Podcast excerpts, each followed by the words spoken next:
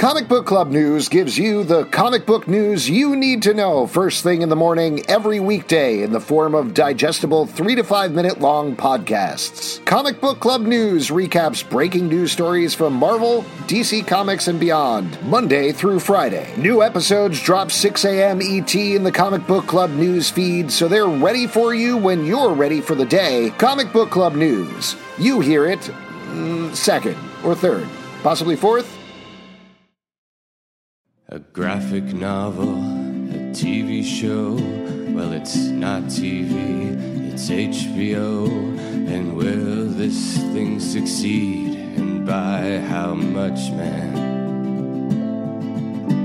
And some might cheer and some might scoff because it's Damon Lindelof. But either way, we're off to watch some Watchmen. Watching Watchmen, talking Watchmen, analyzing Watchmen, and maybe arguing over Watchmen. Who watches Watchmen? You watch Watchmen, and we watched Watchmen last week, and we all watched it, and now you got to watch it because I'm coming for you, buddy. Watch it. I'm Alex. I'm Pete. And this is Watchmen Watch. This is our bonus podcast following up on Little Fear of Lightning.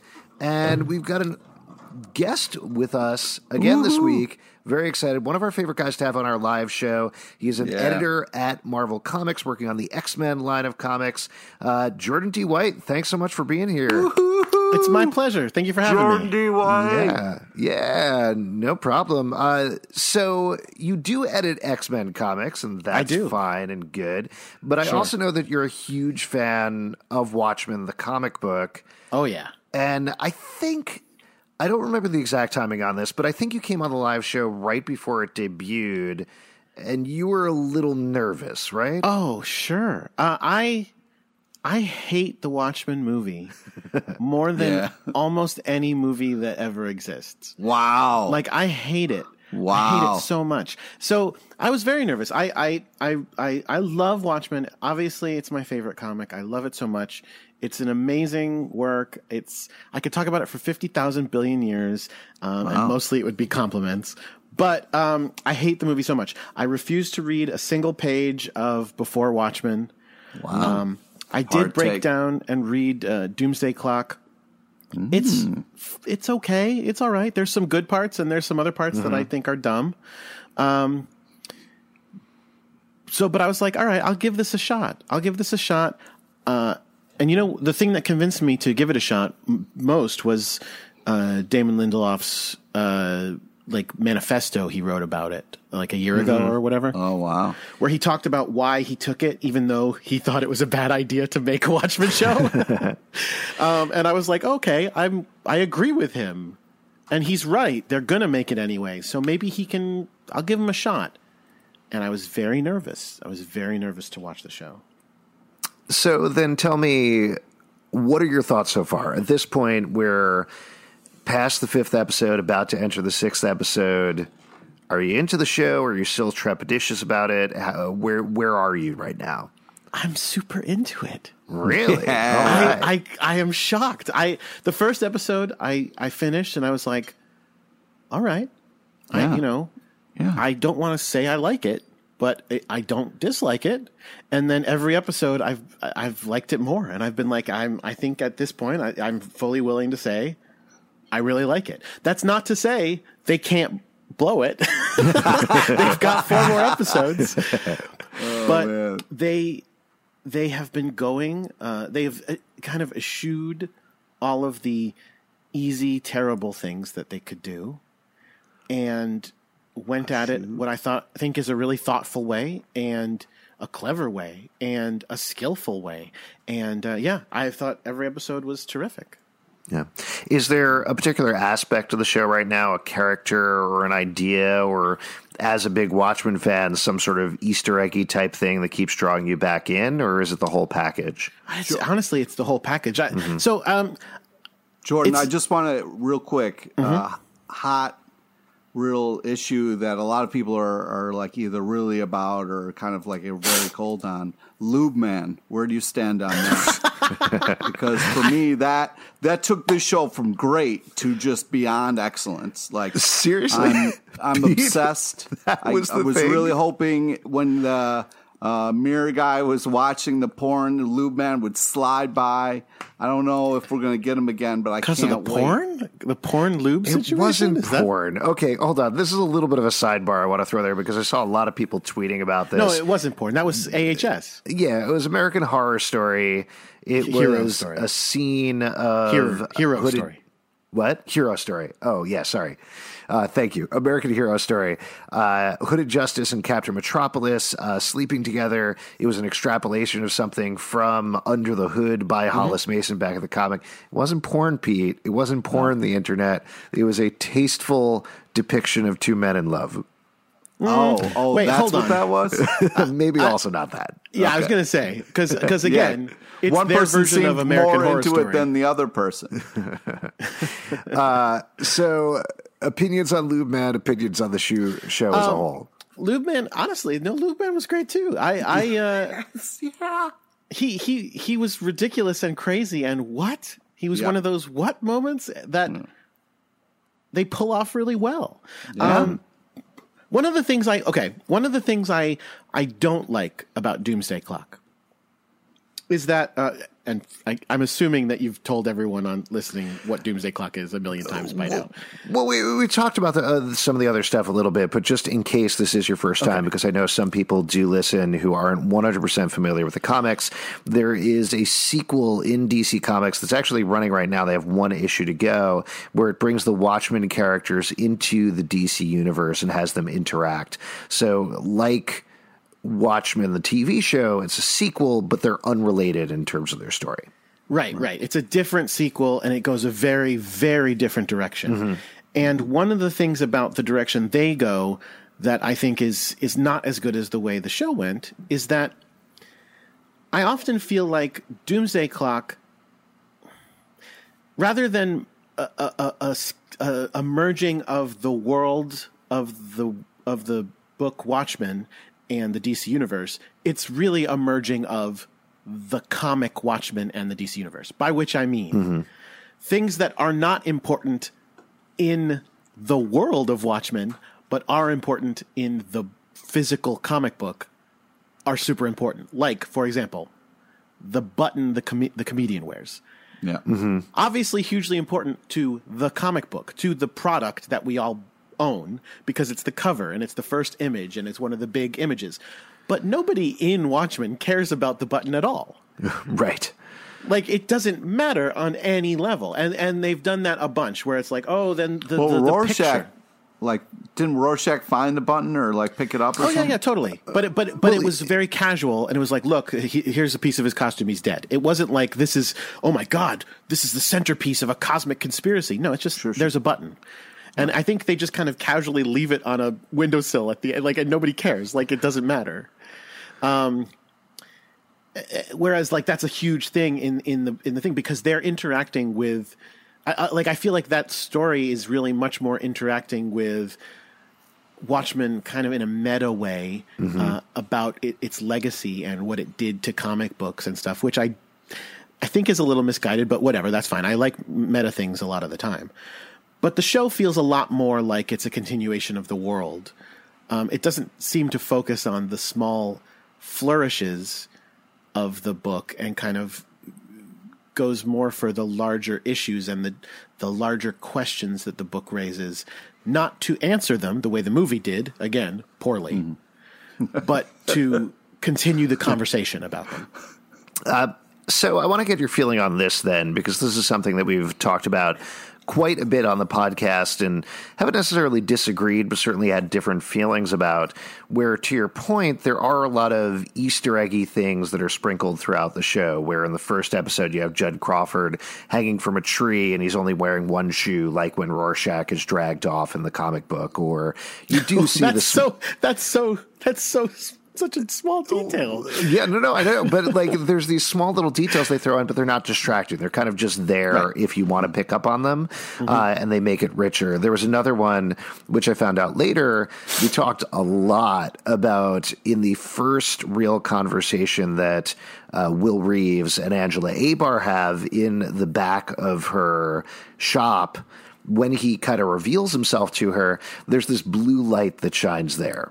Uh, and it's the and Dr. Manhattan Blue. It turns out that really was just Nicole Kassell, the director, being like, I think we should bring in some blue light there. This is something that they have in the comic book. It's kind of Dr. Manhattan esque, and it's not supposed to be Dr. Manhattan is creeping in the background or anything. It's just supposed to be like in the comic, these recurring visual motifs, which I, I think is great. But one thing that threw me a little bit, and I uh, thought the episode was excellent, but in a weird way, personally, my least favorite episode so far was the Laurie Blake episode, just because that was the one that most directly sequelized things. That was the Oh, one yeah. that was like Laurie and Dan and Dr. Manhattan and Adrian Veidt and all of these things. Uh, did that strike you that way, or were you But- fine with it? But for the people who don't know the book, that that was a big important episode. I was yes, like, again, I like the episode and I like the plot, and we did talk about it that then. But I'm curious to get Jordan's feeling on it uh, Sure. based on what he just said. I, I feel like they I feel like they earned it um, because they didn't start with that. I, I feel like if the if I feel like the the kind of again the kind of obvious and easy thing to do is the first episode you start the the the, the sequel to Watchmen and you're going oh what happened to Laurie and Dan well let's follow them and because they're the the heroes and you know immediately start with this is a sequel to Watchmen. Um, and I feel like the way that they went about it is to go, we're going to introduce a bunch of seemingly unrelated characters um, and a, a new plot that clearly is that world because it's it's affected by that uh, the events of the of the of the book. It's got the the, the Rorschach um, imitators, and it's it's takes place in the wake, uh, long after, but in still in the wake of the the massacre uh, that that Veidt staged. But it doesn't start as a, a direct sequel. It starts with Sister Night. It starts with Looking Glass. It starts with this mystery that again seems completely unrelated. And to me, bringing in Laurie in a big way, a few episodes in, I, I, yeah, I felt like they had earned uh, they had earned our interest in other ways, and then went, okay, guess what? This actually is a sequel to Watchmen. we we I know we said it wasn't, and but it kind of is, and here we go. We're gonna get into that too. Yeah. Uh, I would be remiss not to ask you this. Uh, there's been obviously a lot of discussions about artist rights, and I'm sure you have a very. Oh, no. Sorry. uh, well, I, I'm curious to get your take on it, particularly because you are an editor who regularly works with writers and artists at a big comic company. Sure. You are a fan of Alan Moore, and I don't want to get too much. We're taping this on Monday when people are freaking out about an interview that he did back in 2016 about Right. comic book movies and whatever. I think it's his But he- birthday or something. yeah, it was uh, happy birthday, Alan Moore. Everybody's very angry at you. Uh, the, um, but there's always going to be a discussion about artists' right because of what happened back in the day. What is your take on that as that impacts the show at the current time? That's a great question. I mean, uh, so obviously, um, I, you know, I love Alan Moore's work. I, I think he's, I mean, I think he's literally a genius. And I know a lot of people. I, I don't say this to be like a hipster about like I still like him, but like I do still like him. Like when he, I, I bought the the the recent uh, League of Extraordinary Gentlemen series. I thought it was great. Um, like I like his later stuff. I like Neonomicon is wow. Is amazing. Uh, uh, its follow up, um, Providence, I, I loved every issue of. I think he is still a, genius and brilliant.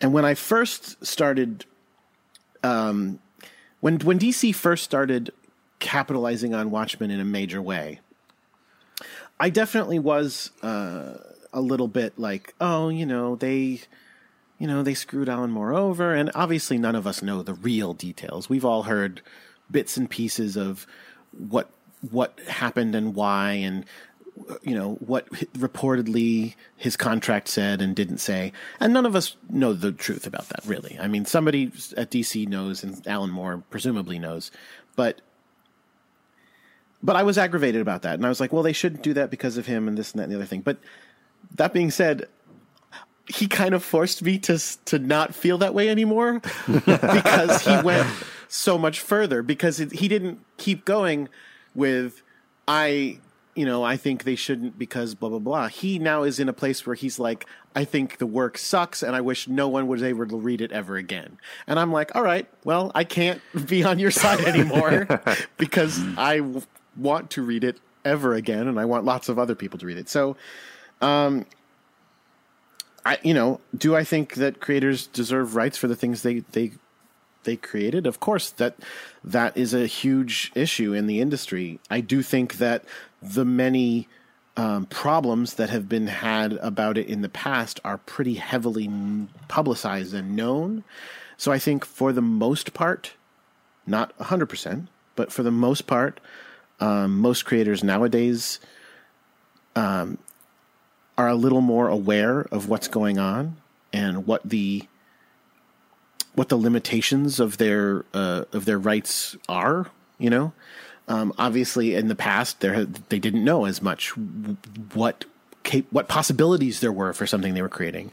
Yeah. They didn't envision a world where, I mean, again, that was one of the rumored things is that you know supposedly if Watchmen ever goes out of print, then they would get the rights back. Again, I don't know if that's true, but that's supposedly mm-hmm. true.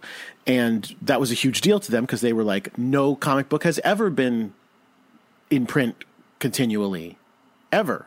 So obviously, we're going to get those rights back. And now that is not the case. And I think nowadays, everybody would kind of know no, that's a possibility. This could make a billion dollars as a movie. This could become a, an HBO TV show. And people kind of go into it going, I have to weigh all that before I, I make the deals in the first place, and I have to make sure I'm getting a good enough deal or whatnot. Um, I hope. I hope that that's true. I hope that people are much more aware of it now and kind of going in with their eyes open. Yeah.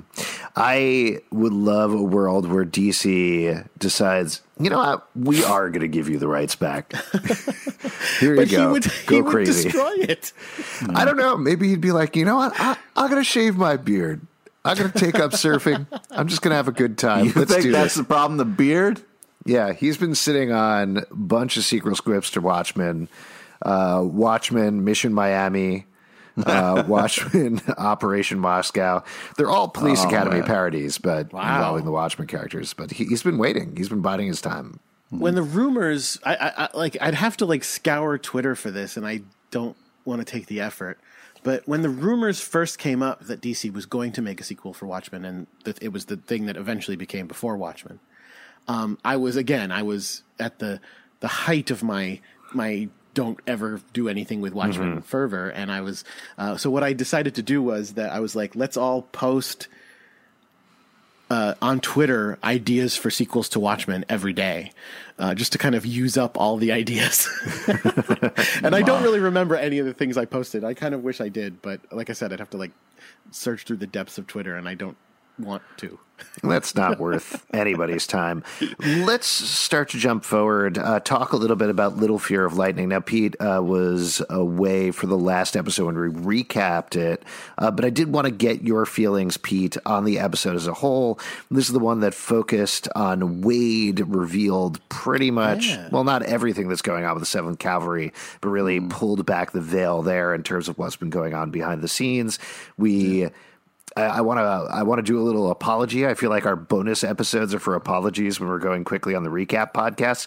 Uh, Justin and I got the planet that um, that Veidt is on completely wrong. We were like, I'm sure he that was Mars in the background there. Oh, it's Jupiter. I know it was Jupiter. I'm sorry. I was very tired when we were taping. Um, but he is in fact on not on Jupiter, but he's on Europa the moon oh. of Jupiter. Uh, there was an interview, I think it was on Collider with Damon Lindelof, where he confirmed that. And part of the reason was they were thinking is what if he was going to be in a prison of some sort? what would be the most difficult prison to put him on.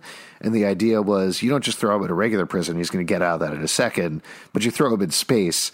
That's a tough prison for Adrian Veidt to get out of. And he didn't elaborate beyond that, but I thought that was kind of an interesting little detail. Uh, but uh, with all that set up, and uh, Jordan, for you as well, what were your general impressions of the episode? What'd you think about it? It was really fun and interesting. I, I, it, um, I, I, have forgotten the name of the actor who plays Looking Glass. Uh, Tim Blake Nelson. Yes, Tim Blake Nelson. He's a great actor, and obviously he's been terrific in the series so far. So it was really awesome to have him get a spotlight uh, and really kind of strut his stuff for a, a, full episode. The the stuff with the Seventh Cavalry is crazy because it made me wonder: like, are they good guys? And that obviously is in heavy quotes because nobody in Watchmen is ever really a good guy, really, completely. But up till now, they've just been you know, awful racists who are doing terrible things. And it's like, but they're doing it based on the fact that they know the truth. Like, what is it they're they're gonna do? And is it possible that it's in some way good? I don't know. Mm-hmm. There was one theory that I saw online that I thought was kind of interesting was and we're going to talk about Peteypedia in a second, the supplementary mm-hmm. materials that they've been putting online. But there was an article from the New Frontiersman that was posted either last week or the week before. I'm not forgetting, I'm not remembering which one, where it was a pretty racist article and uh, oh, talking yeah. about racist stuff. But they were the end of the New Frontiersman thing said, you know what, we might as well just leave the planet and join Dr. Manhattan on Mars. And the theory that I saw today that I think, I don't think it was in Polygon, I'll, I'll remember where it is later, uh, but the theory was that's what they're trying to do that they're trying to leave. Like their plan is to basically take everybody in the 7th cavalry everybody who believes like they do that the government has left them behind and just leave earth. To go where? I don't know. Maybe jupiter. Maybe they're going to hang out with all the phillips and crookshanks on uh, europa with but like, Adrian Veidt. but like like I mean, I guess how do they know he's there and it's survivable there? Like, if we could teleport to another planet, it would still be a huge undertaking to make it habitable. Yeah. Yes. So, just to extrapolate beyond that theory, if you think that where Veidt is maybe wasn't created by Dr. Manhattan, but was actually created oh. by Lady Trieu, then both of those Ooh. things start to come together this I, I, don't want to spoil uh, this other theory, which I think is an interesting theory. We've talked about a bit uh, at my day job because it ties into what happens in the sixth episode a bit. But oh. uh, there's and that's sort of the thing that we've talked about. I'll, I'll, bring it up to the point so that I won't spoil what happens in the sixth episode. Uh, but if the idea of whatever this plan is is to do what Adrian Veidt did. Adrian Veidt was trying to solve for nuclear annihilation, right? He was trying to come up with a plan that would get the world away from nuclear annihilation. So you could assume that what they're trying to do here, and by they I mean maybe the Seventh Cavalry, maybe Lady Trieu, maybe Will Reeves, we don't know exactly, but whatever this big thing, the squid bomb of this show is, is to solve for racism because that's the existential threat. And one way of solving for racism is to take all the different races and separate them. Right? What? I mean, potentially. I, I don't know. Guess. Just to throw that out there. Like, if all the white people in the Seventh Cavalry were like, you know, we're going to leave the planet. We're just going to go. Goodbye. We live on Europa now. That potentially could be seen as a solve for racism. Wow, that, that, that's a that's a song by the Vandals, "Master Race oh, in Outer Space," where the Nazis all have to leave. Um, yeah, yeah. I mean, I guess that's a that's a if okay, I I would say instead of calling it a solve for racism, like because it's not. But but more banishing all racists. Like that's a mm-hmm. slightly more yeah. optimistic way of looking yeah. at it, I guess. um, wow. Okay, that's an interesting one. Um, I, this this most recent episode did kind of I don't want to say disprove, but make incredibly, incredibly unlikely a theory that I had been uh, subscribing to ever since uh, a coworker told it to me, um, which was that uh, that Jeremy Irons was not playing Veidt, but rather playing Doctor Manhattan, uh, which I had really been into that theory. Um, but it seems like it's not true at this point. At this point, it's kind of like, mm, no. It would have I- to really jump through some hoops for that to be true. I've gotten more convinced the further we've gotten into the show and the whole Dr. Manhattan of all, I've gotten more convinced that it's just Tom Mison is playing Dr. Manhattan. And the reason being, Who's who's that? Who's that? uh, that's the guy that's currently playing Phillips. So you have Phillips is these clones, right? Oh yeah, yeah. The the game warden also definitely seems to be Tom Mison in a mask and a mustache, so probably also a Phillips. And the theory here is that if Dr. Manhattan built this enclosure for Adrian Veidt for whatever reason that we don't know what it is yet, he may have based these two humans on uh, John Osterman and Jenny Slater. Jenny Slater being the woman that John Osterman was in love with before he turned into Dr. Manhattan. So Sure. Crookshanks is essentially a bunch of Jenny Slaters. Uh, Phillips is a bunch of John Ostermans.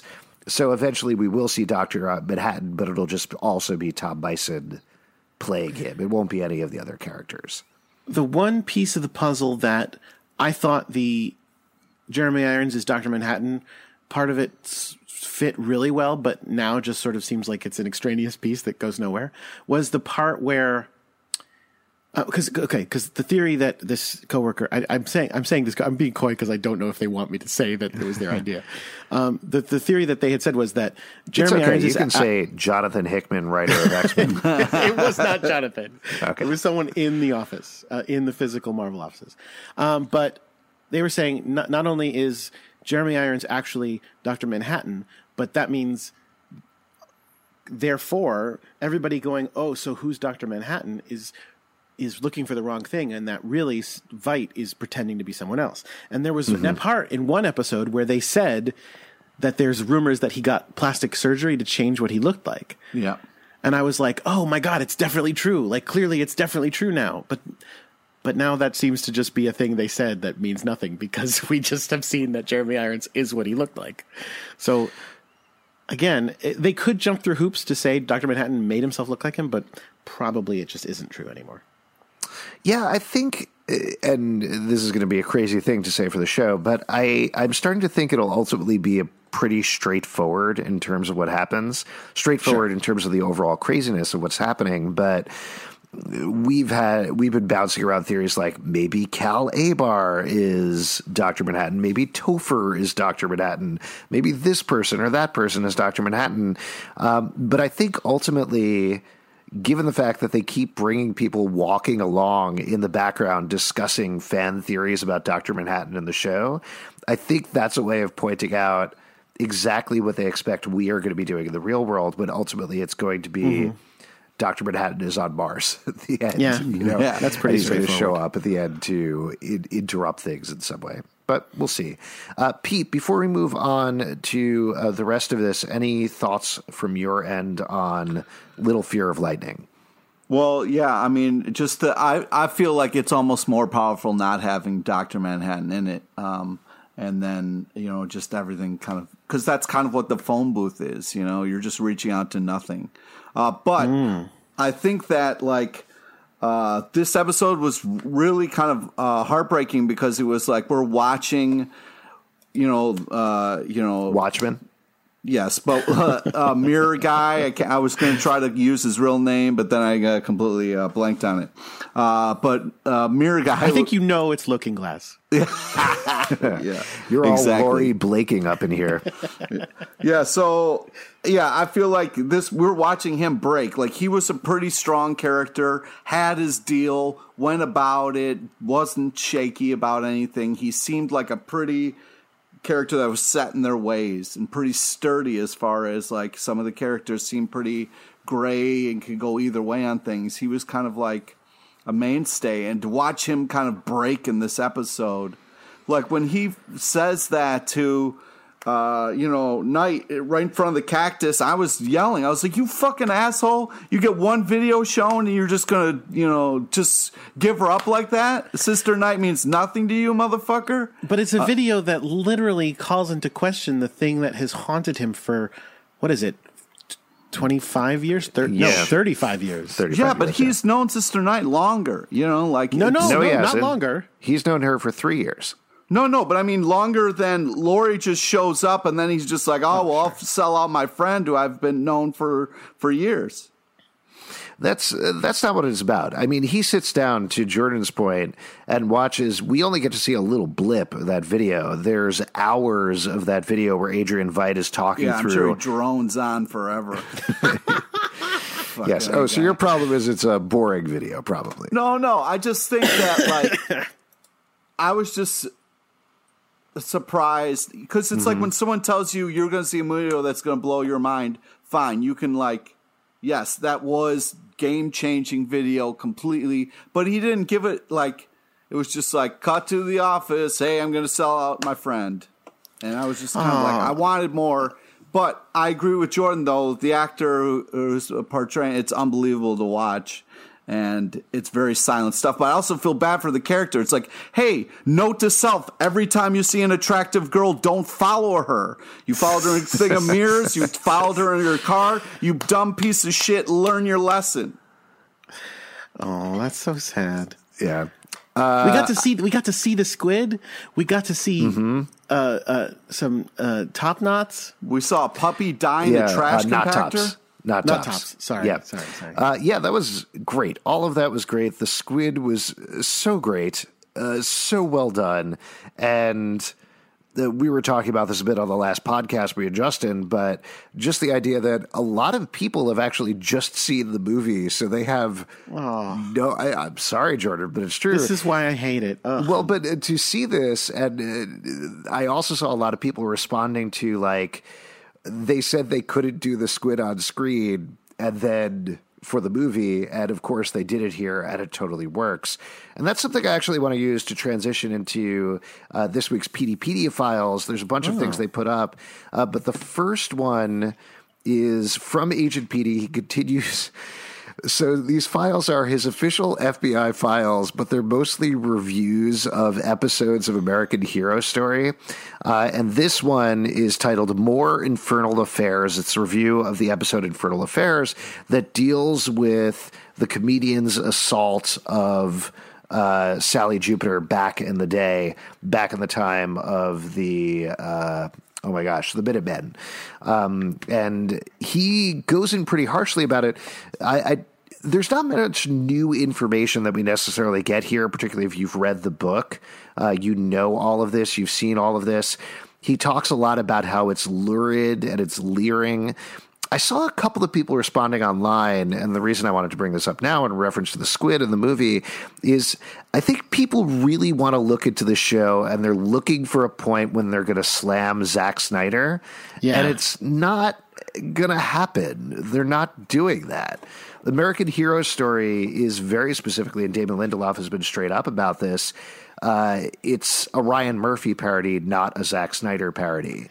And well, you disagree. no, I, I mean, even calling it a Ryan Murphy parody is pro- is like because the thing people want is they want they want it to like diss Mm-hmm. Snyder, um, but I don't think there's I don't think they're dissing Ryan Murphy at all. No, Like, they're think not. They're- It's a tribute. Tribute is the right word, not parody. It's like it's it, it's it's it literally. I mean, I, I I saw a thing where they were saying they almost got him involved. Mm-hmm. Like they almost used his actual name, um, but it didn't work out. Uh, which I think, i i again, in keeping with like Robert Redford and stuff like that, it was more like that's what he would actually be doing in that world. Like that's what Steven Spielberg would make Pale Horse instead of Schindler's List, Mm-hmm. and it would be the same artistic impulses. It would just be a different film. Um, but but that said, did it? I'm sure that. Listen, I'm sure the answer is no. But reading the thing you're talking about, it do you? It definitely wasn't. I'm I'm not going to rewatch the movie is the thing. I'm not going to rewatch the movie to see if it was referring to the way it was portrayed in the movie. But is it not? Like, I, I, do you, have you seen it recently? Like, do you know? Well, so I did read some people writing about it, and they were saying that the way that Petey talks about it in terms of the blood and the luridness and everything that's going on, uh, that he finds it a little bit over the top. And certainly they are pretty lurid and over the top in the movie. But frankly, what I took away from this document is I felt like it was a modern person looking at that scene in the comic book. Because Yeah, because we do see it reflected in the mirror in the mm-hmm. comic book specifically. So that's directly from. I'm looking at the comic on my phone right now. Yeah, the, there's a description in the file where Petey talks about they have them upside down in one of Moloch's seeing glasses. Moloch was one of the villains that the Minutemen faced back in the day. And I don't know if that image is exactly in there, though you do see it through Moloch's glass. I think this is exactly what we talked about on the podcast here when we were. Yeah, there we go. Uh, when we were. Uh, when we were reviewing this issue, when we were recapping and going back and looking at this issue, is you look at it very differently from a 2019 perspective than you would have from a 1985 perspective. And it is a little lurid. It is a little over the top. It does undervalue the way that the female characters are treated. Uh, and I think that's what they're responding to there, not the Zack Snyder of it all at all, personally. Yeah, I kind of wish they would have skipped it. You know what I mean? Like I, you know, Wait, what are you talking about now? In the movie? No, in the Peteypedia file, like okay, You that is they would ve- have skipped it in the Peteypedia file? Well, yeah, like don't have a thing where you're show. talking about the rape that happened that was just like now that we're in this day and age, that is something we shouldn't, you know what I mean? Like just don't why you why you bringing that up, man? Well, because I think the reason is what I've been really enjoying about these things is in a very similar way that the back matter in Watchmen, the comic book, works. This is commenting on a comment in a way. It's like putting a hat on a hat, kind of. And here we're again, this is how I read it, but I read it as it is Petey commenting on Watchmen, how it is treated in media as a comic book fan, the same way that we are responding as comic book fans to Watchmen. So it is this very metatextual look at it. Uh, this is just my take on it. It could be totally wrong. That may not be what we meant, but, But if that's you're going to talk about there. that awful rape and the horrible depiction of women uh, at that time, and you're going to have someone comment on that, at least try to update it and be like, "That was fucked up," or "Jesus, why that's what would he you says, do-" though. do you think that it's an awful depiction of women in the original? No, it's not an awful depiction of women. It's just, uh, I, I think what we discussed is that it's lacking. The original Watchmen, if there is a fault that you can put on it, and I'm sure there's plenty of faults you potentially could put on it, but the biggest fault that I certainly picked out is as opposed to a lot of the male characters, or all of the male characters really, uh, Sally Jupiter and uh, Laurie Jupiter have just Picks, just picks wicks, whatever is. I, they said it in one of the pic, uh, how to pronounce it, and I don't remember. but they're they're not quite as fleshed out. They're like seventy five percent instead of hundred percent. You know, so and that's fine. But again, I think a modern read of that sort of thing as we live in a three decades down the road post Watchmen world where people have figured out how to flesh out these characters more and deal with them more. Uh, it you can treat it a little differently, and I think that's okay. It doesn't knock down the comic in any way. So I had I, I got distracted because I was trying to look up how to pronounce her name. Um, one thing that I thought was interesting about this is it pointed out something that it took me a number of reads of Watchmen to realize, which is that comedian is meant to be 16 in this scene. or is it he's 20 and No, no, uh, he's 16. he's 16 Yeah. Um, because again, I remember when I finally figured it out reading the comic, I was like, because I was, I just actually sat down to like do the math and went, wait a minute, wait a minute, wait a minute. Like, if he's this age in 1985, like, how old was he? Because this was a zillion years ago, and I thought, and it was 16, and they specifically say it in this that he was 16. The thing is that the art makes him look like he's fucking 35. Like, he mm-hmm. doesn't look like a teenager. Which again, that doesn't mean it excuses anything. It doesn't anything. It just changes. It it changes the the, the way it it sits in my head. Reads, yeah, chance the way it reads. Yeah, for sure, for sure. Um, but yeah, he was he was uh, only sixteen. Uh, well, let's talk about the two other things, which I think are a little more fun and again don't really Oh, add wait, a but- ton of. Oh, go ahead. Uh, Sorry, Jim. before you do, the one other thing about it is the, the the all of these, as you said, like reviews that he's doing. I will say they're funny and interesting, but I don't feel like they read in the same voice that the character has on the show. right. Yeah, Like, uh, agreed. I have He's a more hard of a time imagining pushover in that the guy. show. Yeah, yeah, yeah. I have a real hard time imagining him writing these things. The uh, most of these things, I'm really enjoying that they're putting them up, and I'm glad that they're putting them up. Uh, they're not they're not the same level as the back matter for Watchmen the comic book. Which one of the things that is mind boggling about the way that Alan Moore writes it, uh, and we did talk about this quite a bit on the podcast, but he nails every single different tone in a yeah. completely different voice in in a way that I, I cannot comprehend how he wrote that or he did that. Um, particularly because a lot of comic book writers, frankly, are very bad at writing news stories where it just it doesn't read like it at all. Shots fired. Yeah. Oh, sorry, Jordan. Uh, Uh, no, it's that's hundred percent true. Uh, I mean, again, it's because they don't study journalism. They don't. They they write an article that fits the story rather than Yeah. the way an article would be written. Yes, exactly. And uh, this these are good. The Peteypedia things are good. They're fun. I'm enjoying reading them, but it's to your point, they don't quite hit the tone across the board. Um, I think the nostalgia ad, which was the second uh, piece of information they put up, was the thing that I think was the most cohesive in terms of the tone of the thing. And this is talking about Lady Trieu created this pill called Nostalgia, which we found out about in the last episode, that contains people's memories, specifically your memories, uh, and it lays out all the side effects of it of nausea and diarrhea and death and liver failure and all of these other things. Uh, talks about how you should take it sparingly, uh, and it's clearly setting up that after she swallowed an entire bottle of this, that's not going to turn out very well for her. Uh, I I did not because the show doesn't tell you that Lady Trieu made it. Right. Um, mm, no, No, I don't think so. It was just reading this that I went, oh, But she did course, ask- sure. Well, she did at you know was questioning Louis Gossett Jr. about the fact like why did you leave the pills? You know, mm-hmm. Mm-hmm. That's so true. she That's knew. true. Yeah, So Yeah. and, and and and and and obviously there was that crazy sh- shit going on with her daughter, which Yeah. now seems like oh, is that related to this? Mm-hmm. Um, there's certainly a theory that uh, the daughter A isn't a daughter at all, is a clone.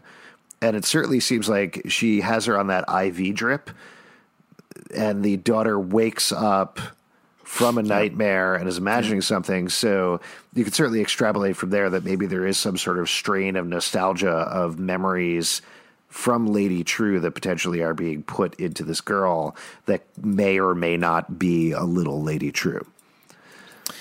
And nostalgia is also a uh, a, a a name that already had a place in Watchmen. That was the name of uh, of Perfume? Uh, yeah, Veidt's cosmetics line at the beginning of the comic book. Yeah, and she bought his company around the same time that he disappeared, and then this is uh, nostalgia was in 2000. This this document is from 2007, so it's definitely before Veidt disappeared, before she bought the company. so potentially the implication is maybe she bought the trademark or something like that. I'm not 100 percent clear. Uh, and the last one also is a lot of fun. Uh, it's the pamphlet that we see Wade using in his support group, Yeah. Extra Dimensional Anxiety and You from 2009. Uh, and again, this is, I felt, pretty straightforward. It's fun. You get to see them saying, Yeah. here's some myths about uh, it's EDA. it's really well put together though. It really represents like a real pamphlet. I thought it was really fun. Yeah. Yeah, look great. Uh, it's cool. Uh, all right, let's. Oh, you were going to say something, Jordan? Oh, I was just gonna say because we're because I'm looking at Peteypedia as we talk. And I'm again, I'm sorry that I'm sure you've already covered this, but I can't believe they have the fucking instruction or d- diagram for the dildo. Oh, yeah. Um, like, first of all, that was like the weirdest joke to like throw in the show in general. The fact Yep. that she had this fucking box with Yep. Doctor Manhattan penis in it. and did the Pulp Fiction light, but it was the blue light. but also the fact that I, okay one of the things i hate about the movie among many other things is that uh, I, I, I like to insult it by saying it's the version of watchmen that dan dreiberg tells himself to make himself feel good about himself oh, man. because i think that dan sucks and Yeah. in a very interesting way but he sucks and the movie kind of goes but maybe he doesn't like maybe he's actually cool and he just needs to reawaken and i like the fact that this this uh, world kind of doesn't doesn't turn them into some kind of bullshit amazing glamour couple that it goes no he's kind of sucks and he makes her a bitterness dildo Yes. it's crazy. The whole thing is crazy and great, uh, and they nailed it exactly the right way. Let's talk about the promo for episode six. Sure. Uh, this is this is a big one. Uh, this extraordinary being. This is the one that I, I, I think I could say all TV critics uh, they sent out the first six for TV critics to watch, and this is the one that everybody was like, "Wait until episode six. Wait until you see episode six. Really? Uh, yeah, and Wait, and you've already seen it you yeah, goddamn bastard. I, am a jerk. Oh. Uh, I have already George seen get it. mad at him about it. Yeah, right. I- buddy. Yeah. I'm I obviously I won't say anything about the episode other than yes, it is pretty phenomenal and uh, completely unlike anything that we've seen on the show so far. But based on the promo, what did you take away from it? What images? What were you curious about? I mean, the merging of the two realities looks fascinating. Yeah. I mean, yeah, it just it looks, and the fact that they've got her like jumping back and forth between between him and herself, and, Yeah, and the coloring and the black Yeah. and white and all that looks really very interesting. what again, what what I like about that too is that it's ambitious in a way that Watchmen was. Right. Again, that it, it's going, it, it. One of the things that people who like the movie of Watchmen like about it, uh, like to say about it, is, "Oh my god, it recreates exactly the comic book," and it's like, yeah, but that's a comic book, and in a comic book form, it does stuff that's brilliant. That in movie form is just sitting there. Who cares? Um, and this trailer again just by even by doing something as simple as going well the past is is black and white and like color bleeds into it in different weird ways and stuff. Like again that's playing with the medium in a way that watchmen did and i think that's really neat. Yeah, I Yeah, completely um, agree. I'm also excited just because of the fact that like that was such a crazy ending that like Yeah. oh my god what is she gonna do? And she just downs the bottle of pills. And it's like holy crap Yeah. what's that gonna be like? And instead of it being like next time her at the hospital we get to go on this like crazy emotional roller coaster about a guy she doesn't believe exists and we kind of got a taste of his life in the beginning of the episode.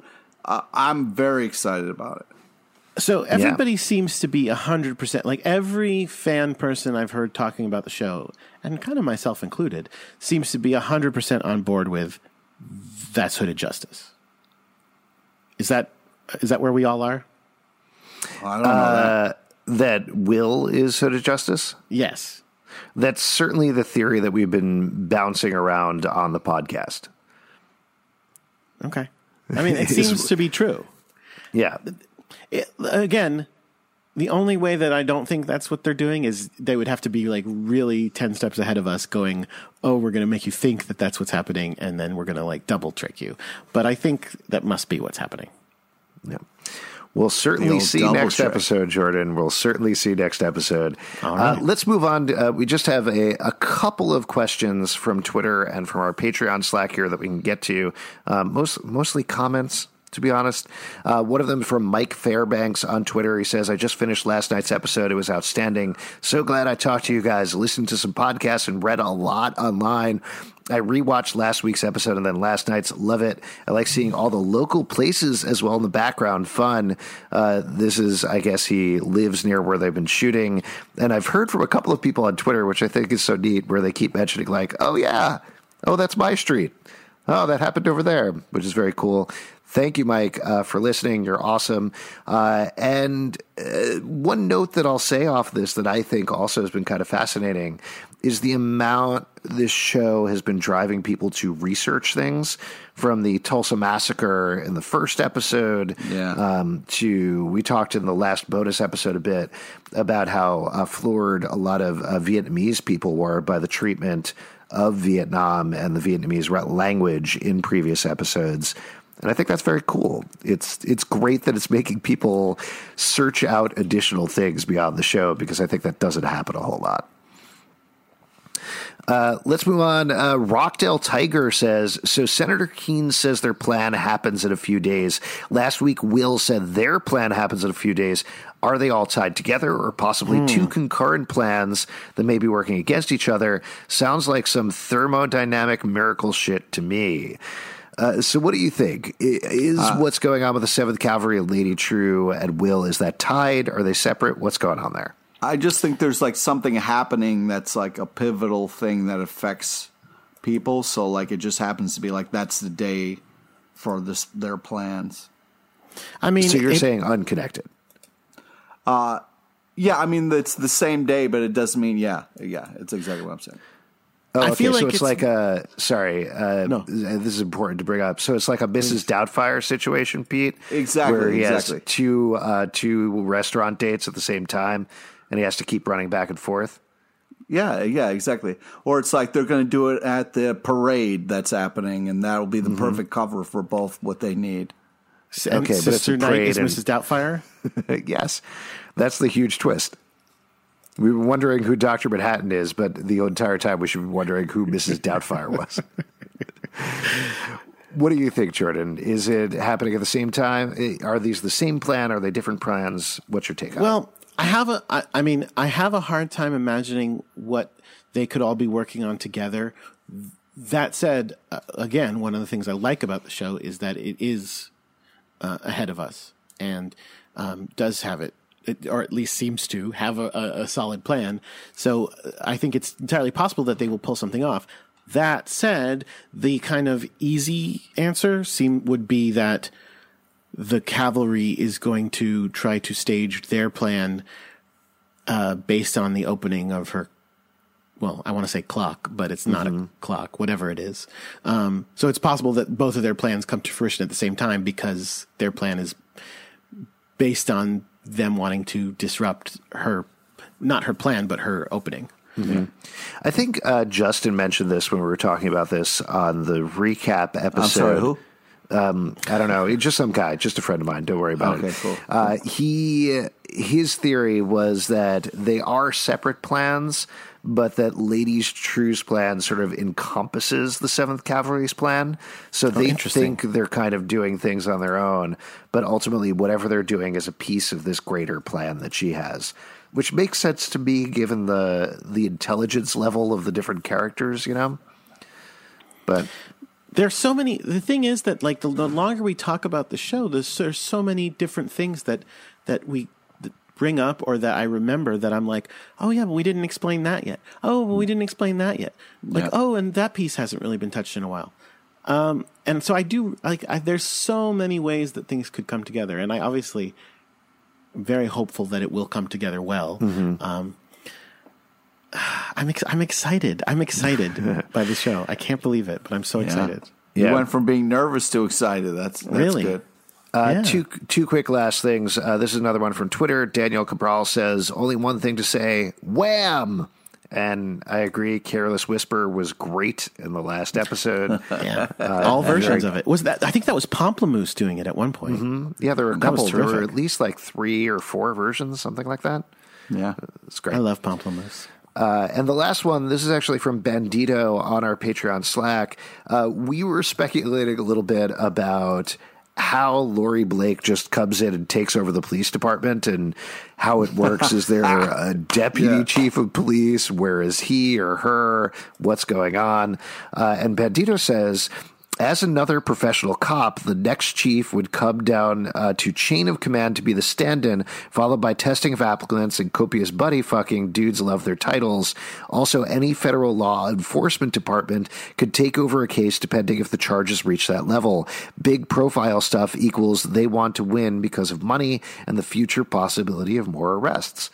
So there you go. That answers that question. Uh, there should be a chain of command, but ultimately, federal law enforcement can come in and supersede that at any time. So makes total sense what's going on there. Before we wrap up here, before we end the episode, Jordan, plug your stuff beyond Marvel Comics and X Men, which is awesome right now. Oh, thank you. What it's so good. Uh, what should people be checking out?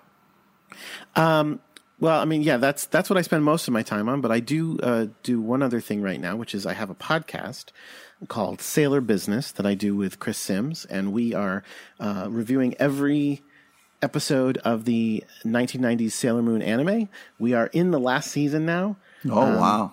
Yeah, yeah, yeah. But that said, these are long. They're all long seasons. They're like like 40 episode seasons or something like that. Um, but uh, but we're in the last season, and we're building towards crazy, crazy, crazy things in in what they call Sailor Stars. So if you're a Sailor Moon fa- fan, uh, there's a hundred something episodes out there that you could check out, uh, and I do recommend it at sailorbusiness.com. We will be back with a regular recap episode after the episode on Sunday, followed by bonus episodes only in the Watchmen Watch feed on Thursday mornings. You can check us out on Twitter, Watchmen Watch One. You can check it out, Watchmen Watch Podcast on Instagram and Facebook. Also, we do a live show every Tuesday night at 8 p.m. at the People's Improv Theater Loft in New York. Come on by. We will chat with you about Watchmen.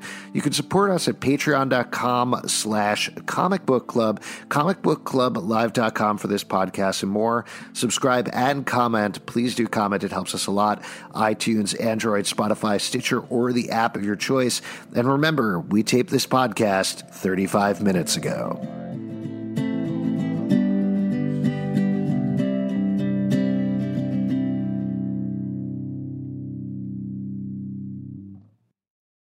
BetMGM has an unreal deal for sports fans in Virginia. Turn $5 into $150 instantly when you place your first wager at BetMGM. Simply download the BetMGM app and sign up using code Champion150. Then place a $5 wager on any sport. You'll receive $150 in bonus bets, regardless of your wager's outcome. And if you think the fun stops there, the King of Sportsbooks has plenty of surprises in store. Check out daily promotions, same game parlays, live bets, and so much more. Download the app in Virginia today and get $150 in bonus bets instantly from your first wager only at BetMGM. BetMGM and GameSense remind you to play responsibly. See BetMGM.com for terms. 21 plus only, Virginia only. New customer offer. Subject to eligibility requirements. Rewards are non withdrawable bonus bets that expire in seven days. Please gamble responsibly. Gambling problem? Call 1 800 Gambler. Promotional offer not available in Washington, D.C.